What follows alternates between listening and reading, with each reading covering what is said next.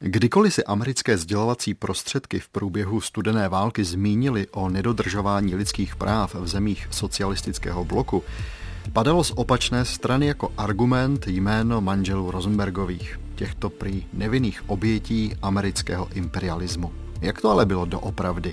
Na to se pokusí odpovědět dnešní portréty. Ve studiu jsou Jan Adamec a David Hertl. Portréty. Honzo, vítám tě, hezký den. Dobrý den. Já myslím, že tenhle velký špionážní příběh, který se dnes pokusíme malinko rozkrýt, bychom mohli začít ukázkou z článku Karla Pacnera Venona Klíč k sovětské špionáži, abychom vlastně věděli, o čem se to dnes budeme bavit, protože na začátek odhaluje mnohé z toho, co možná ne každý z našich posluchačů ví. Tak si ji pojďme poslechnout. Šťastná souhra náhod a současně připravenost pomohly Američanům, byť se spožděním, rozkrýt většinu sovětských špionážních sítí operujících za druhé světové války v Severní Americe i v dalších zemích. Proto mohly americké soudy na počátku 50. let posílat do vězení a na elektrické křeslo sovětské vyzvědače, aniž bylo veřejnosti plně jasné, že jsou vini. Toto rozkrytí, jehož základem bylo dešifrování sovětských špionážních depeší, totiž zůstávalo tajemstvím. Akci Venona, jak se nazývala, prozradili američané světu oficiálně až v roce 1995.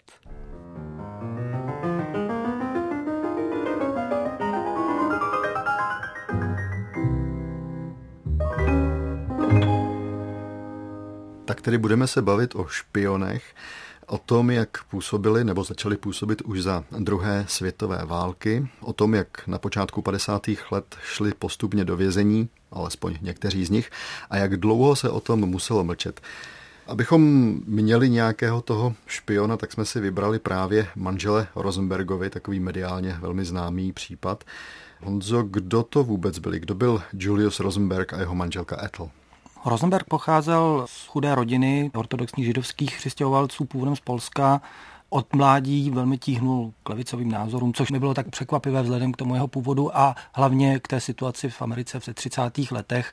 Tehdy ten příklon k levicovým názorům a k větší afiliaci k Sovětskému svazu byl celkem přirozený.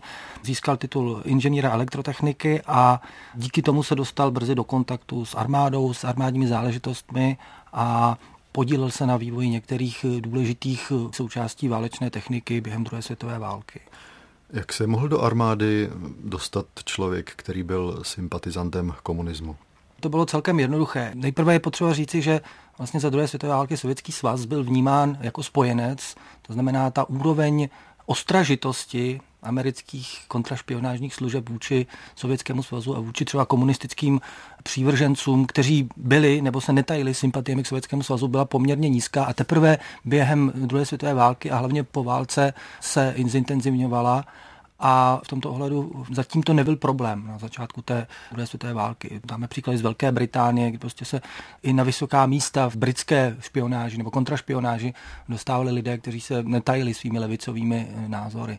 To znamená, to je vlastně první střípek v té mozaice, abychom mohli pochopit ten případ manželů Rosenbergových, že během té druhé světové války oni tu svoji příslušnost mládežnickým organizacím komunistické strany nebo k samotné komunistické straně nevnímali jako zásadní problém a ani ta nálada v té společnosti nebyla tak ostře vyhraněná. Samozřejmě Sovětský svaz byl vnímán jako země, která má úplně jiný systém než je ve Spojených státech, cizí těm americkým hodnotám, ale od roku 1941, kdy Sovětský svaz vstupuje do druhé světové války, je Sovětský svaz naším spojencem a nálada v americké administrativě, kterou tehdy vede Franklin Delano Roosevelt a většinou je demokratická, také naladěna víceméně příznivě.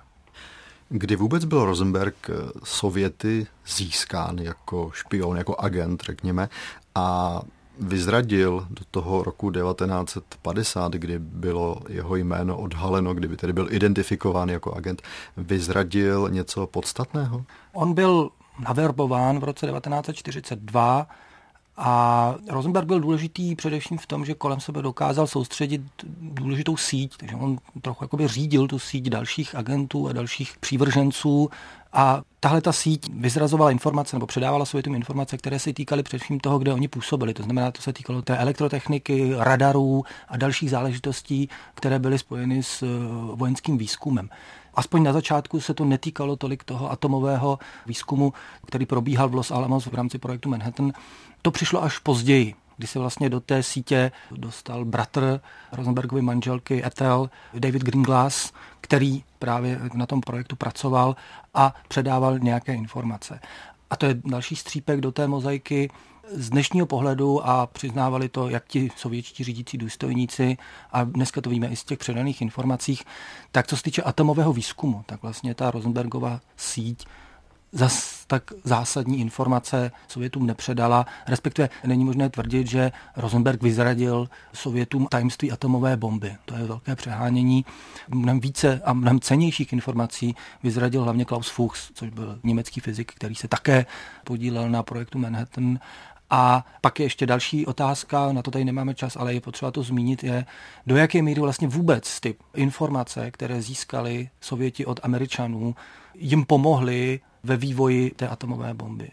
Ten koncensus dneska asi panuje v tom, nebo aspoň část historiků se na tom shoduje, že Sověti by tu svoji eh, atomovou bombu vyvinuli tak jako tak. Pravděpodobně by jim to trvalo mnohem déle, protože ty informace, které získávali od Američanů, nebo která vlastně ta sovětská rozvědka získávala, jim umožnili vlastně kontrolovat kde oni jsou, umožnili jim vlastně uzavírat ty slepé uličky, tomuto se nevěnujme, na to nedávejme naše zdroje ale Sověti disponovali již v té době poměrně silnou tou teoretickou bází, měli celou řadu vysoce kvalifikovaných fyziků a vlastně lidí, kteří by to byli schopni teoreticky spočítat. Problém byl trošku v té technologické fázi, v té inženýrské fázi. V tom měli američani větší náskok a dokázali schromáždit mnohem více zdrojů a, a mnohem více lidského potenciálu v tomhle smyslu. Takže ta otázka také podle mě nestojí v tom, jestli vlastně ta špionáž zapříčinila, že by jim předali kompletní plány atomové bomby a Sověti to pak hned hned okopírovali. Takhle to prostě nebylo. Na jedné straně toho příběhu jsou tedy agenti, američané, kteří pracují pro eh, sovětskou špionáž. A teď ta druhá strana toho příběhu, to jsou spravodajské služby Spojených států. A ty už právě v letech druhé světové války tušili, že se co si děje. Znovu ukázka z článku Karla Pacnera. Spravodajské služby Spojených států a Velké Británie za války zachycovaly telegramy, které odesílaly sovětské zastupitelské úřady a obchodní mise z New Yorku, Washingtonu a Londýna do Moskvy. Od února 1943 se je pokoušela dešifrovat armádní spravodajská spojová služba, která sídlila ve Virginii. Postupně se k ní přidávali další. Neměli však valný úspěch, protože největší úsilí museli vynakládat na čtení tajných depeší německých, italských a japonských. Brzy po válce si západní tajné služby uvědomili, že v době, kdy jejich státy byly spojenci Sovětského svazu, Stalinovy rozvědky bezostyšně působily na jejich území. Ve druhé polovině roku 1945 o tom získali jasné důkazy. Nejdřív ze sovětské ambasády v Otavě utekl v září nadporučík vojenské výzvědné služby šifrér Igor Guzenko. Přitom sebou odnesl seznam agentů tamní výzvědné sítě. Byli mezi nimi i vědci, kteří se zabývali atomovými výzkumy. A v listopadu se přihlásila úřadovně FBI v New Yorku Elizabeth Bentleyová, někdejší spojka sovětských rezidentů ve Washingtonu. Rozhovořila se o sovětské síti ve Spojených státech, o níž federální policie nevěděla a udala 80 jejich členů.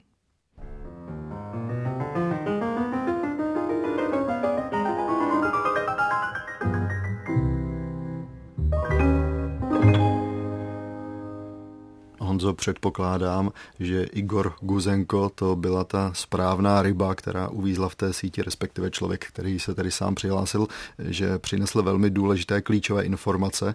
Ono prý první zatýkání v okruhu Rosenbergových přátel začalo už v roce 1948 a někteří z nich prchali dokonce přes Mexiko a Švýcarsko a Československo. Snažili se dostat tedy mimo Spojené státy.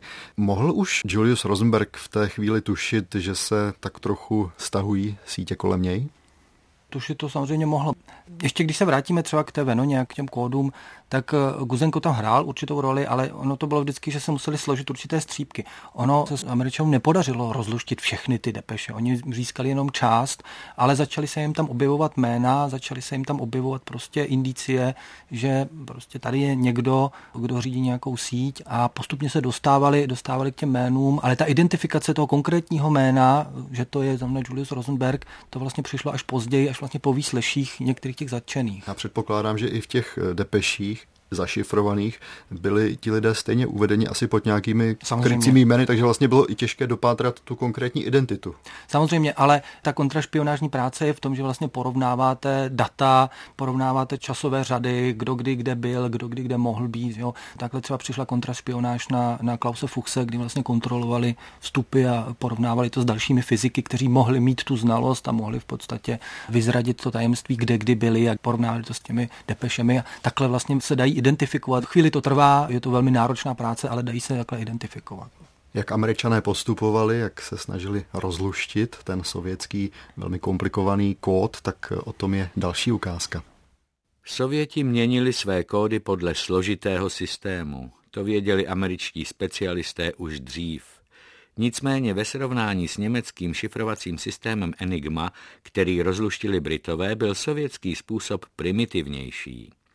Sověti si vzali za základ 999 pětic dvouciferných čísel, přičemž každá pětice znamenala jedno slovo nebo byla klíčem k větě.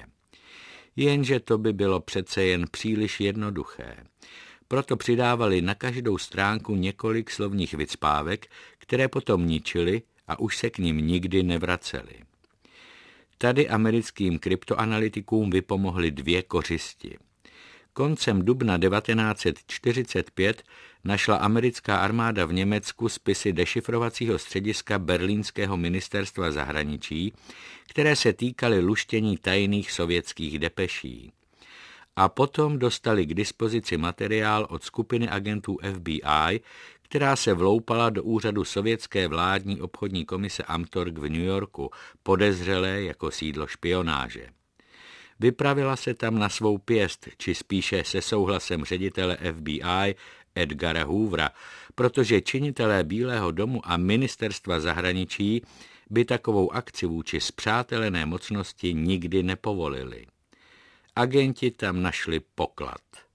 Sovětští úředníci skladovali nejen kopie jednoúčelových slovních vycpávek a čísel depeší, u kterých byly použity, ale dokonce i některé telegramy, jak před šifrováním, tak už zašifrované. Bylo to proti všem předpisům.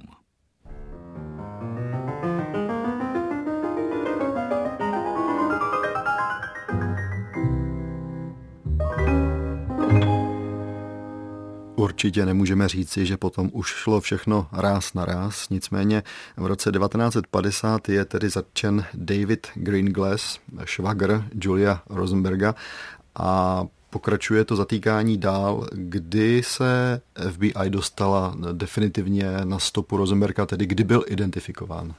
Ta linie byla Klaus Fuchs, který vlastně přiznal tu svoji spojku Harryho Golda. Harry Gold označil Davida Greenglasse z Los Alamos jako svůj zdroj informací a od Davida Greenglasse už bylo jednoduché vlastně to rozšířit na ten rodinný okruh a vlastně v hledáčku policie se ocitla jak Ethel, tak i Julius Rosenberg. Takže tady se vlastně ten kruh uzavřel a teď šlo vlastně o to identifikovat ty role, kdo vlastně měl jakou roli a jakým způsobem budou souzeni a za co ale v podstatě v Julio Rosenbergovi identifikovali kodové jméno pro Julia Rosenberga jako toho jednoho z klíčových mužů, který vlastně vedl tu síť a který vlastně naverboval několik těch dalších špionů, jako byl třeba ten Morton Sobel, který pak prchl do Mexika, v Mexiku byl zatčen a vydán zpátky e, do Spojených států. Takže tady se to vlastně trošku uzavřelo a teď šlo vlastně o to, za co budou souzeni, jaké jsou proti ním důkazy a jaký bude trest.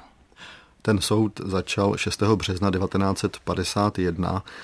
A já myslím, že tím největším problémem, ostatně my jsme o tom mluvili v té ukázce na úplném začátku pořadu, tím největším problémem bylo zkrátka to, že američané nemohli úplně všechno, co věděli, tak u soudu použít, právě proto, aby se zase ta sovětská strana nedozvěděla, že kód byl prolomen.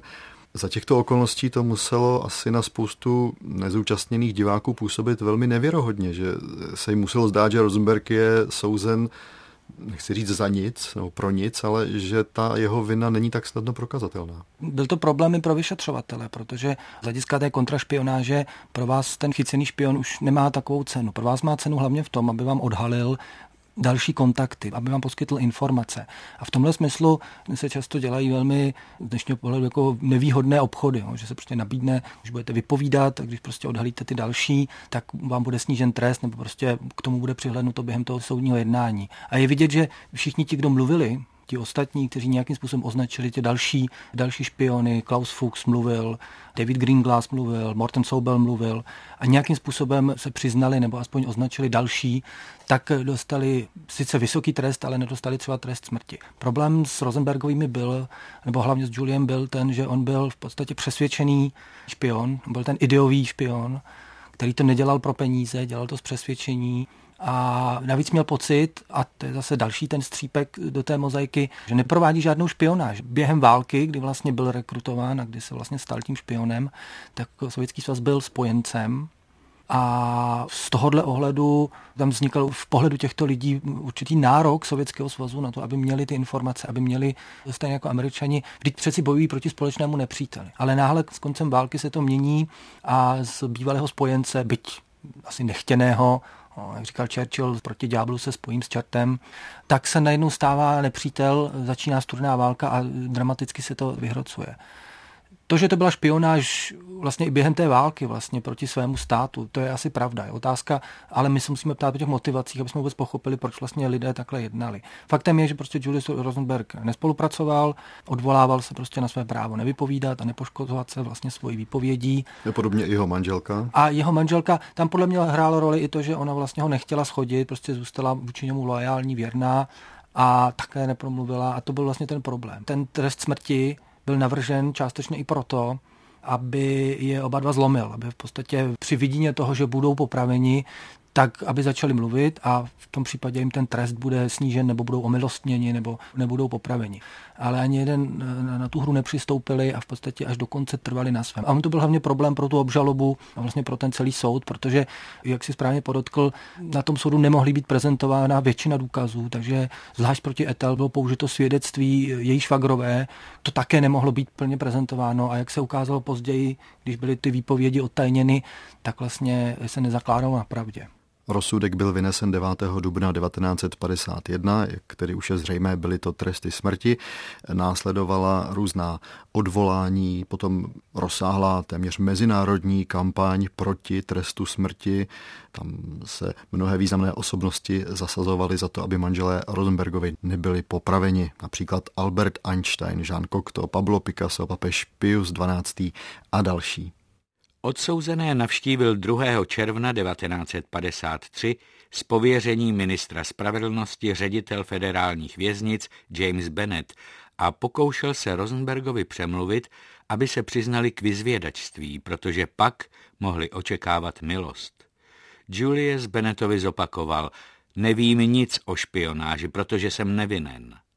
Jeho manželka Ethel chvíli poté téměř stejnými slovy řekla – jsem nevinná, můj manžel je nevinen, ani jeden z nás neví nic o špionáži. Ráno 19. června se v Bílém domě sešel vládní kabinet a ministr spravedlnosti Herbert Brownell potvrdil, že důkazy, které nebylo možné u soudu předložit, prokazují významnou roli Rosenbergových v sovětské špionážní síti. I v této chvíli byl ve věznici Sing Sing připraven vyšetřovací tým FBI a jeho členové doufali, že alespoň jeden z manželů v posledním okamžiku promluví, než by zemřel na elektrickém křesle. Čekali marně. Ve dvě hodiny odpoledne 19. června zamítl Eisenhower druhou žádost o milost. Když se to odsouzenci dověděli, napsali dopisy na rozloučenou, v nichž znovu zopakovali. Jsme nevinní. Několik minut po 20. hodině byl na elektrické křeslo posazen Julius, čtvrt hodinku po něm Ethel. Popravě nezabránila mezinárodní kampaně na jejich podporu ani protesty významných osobností, včetně intervencí papeže Pia XII. nebo Alberta Einsteina. Na ty všechny působil průběh procesu nevěrohodně a některá tvrzení obžaloby se jevila jako nedoložená či smyšlená, neboť se opírala pouze o výpovědi svědků a nepředložila konkrétní důkazy.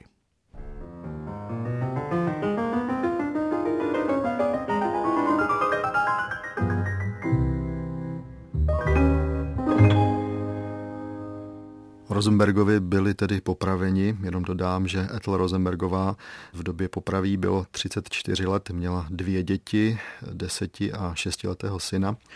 Po mnoha letech vyšli z vězení spolupachatele, lidé, kteří se společně s Juliem Rosenbergem podíleli na špionáži. Ty jejich pozdní výpovědi to, co napsali vlastně nedávno, v roce 2006-2008 a také odtajnění materiálů až v tomto století, amerických materiálů, vneslo to do celého případu nakonec nějaké nové světlo? Spíše to potvrdilo některé hypotézy, které se o tom případu už tehdy objevovaly. V prvé řadě to, že Julius Rosenberg byl špion, a ti další, jako třeba Merton Sobel, který to popíral, ale vlastně v tom rozhovoru teď v roce 2008 přiznal, že pokud to chcete nazývat špionáží, ano, byla to špionáž, ale v té době jsme to takhle nevnímali. A ukazuje se, že Ethel Rosenbergová byla v podstatě nevinná, respektive na základě toho důkazního materiálu, který tam tehdy byl, neměla být odsouzená, měla být propuštěna protože platí ta právní zásada, že v případě pochybností ve prospěch obviněného a že vlastně ta výpověď Ruth Greenglassové a Davida Greenglase, vlastně oni vypovídali tak, aby zachránili sami sebe a v podstatě obvinili tu Ethel Rosenbergovou, že přepisovala ty zprávy pro svého manžela, že o tom věděla. Ona o tom mohla vědět a já si myslím, že s velkou pravděpodobností o tého špionáži věděla ale druhá věc je, co mohlo být dokazatelné na soudě a na základě čeho mohla být odsouzena. To, co jí vlastně nejvíc přitížilo, bylo vlastně to svědectví té Ruth Greenglassové, že ji viděla, že přepisuje ty zprávy a že byla při tom, když se předávaly ty informace. Nevím, jestli by to obstálo u normálního soudu za normálních okolností. Takže to je víceméně ten rámec, z něhož se nám dneska skládá ten obraz a celé to vlastně rámuje ta eh, otázka, která se netýká jen tohoto případu, je to otázka trestu smrti, jestli vůbec měl být udělen, protože evidentně to bylo spíš takové jako na odstrašení a částečně tam hrála roli i ta neústupnost Rosenbergových Paradoxně ten trest smrti padl v roce 1953 už po Stalinově smrti a v momentě, kdy se pomalu jednalo o konci té korejské války, té horké fáze té korejské války a nastalo takové to krátké americko-sovětské uvolňování, takže paradoxně vlastně to byl takový relikt toho začátku těch 50. let. Takže ta otázka vůbec trestu smrti a v tehdejším ještě dobovém koncenzu otázka trestu smrti pro ženu, pro matku dětí, to je stále velmi kontroverzní, ale spíš to je otázka trestu smrti jako takového, ne, ne toho špionážního příkladu. Pro mě na tom asi nejparadoxnější to, že ten, kdo předal nejvíce informací Sovětům, což byl ten Klaus Fuchs, tak byl souzen před britským soudem a byl odsouzen, myslím, na 16 nebo na 18 let a po devíti letech byl propuštěn, i hned odjel do Německé demokratické republiky a tam se stal významným teoretickým fyzikem. Takže ten z toho vyvázl v podstatě nejlépe a to, co si vlastně odseděl, bylo asi nejméně ze všech, na rozdíl prostě od těch nešťastných Rosenbergových, nebo minimálně té Etel. Bavili jsme se tady dnes během celé té půl hodiny o špionáži, takže na závěr jenom dodám, že z těch zhruba 500 jmen, která američané objevili v depeších Sovětů do Moskvy, tak z těchto jmen dodnes asi 175 nebylo identifikováno. 175 krycích jmen tedy dodnes nemá své skutečné nositele a američané nevědí, kdo v té špionáži ve prospěch Sovětů pracoval. Tím končí dnešní portréty. Ukázky přečetl David Schneider, technicky spolupracoval Jaroslav Novotný. Náš pořad si můžete poslechnout také na internetu na webových stránkách plus.rozhlas.cz lomeno portréty. Děkuji Honzovi Adamcovi za spolupráci, zase někdy naslyšenou. Děkuji za pozvání. A spolu s ním se od mikrofonu loučí také David Hertl.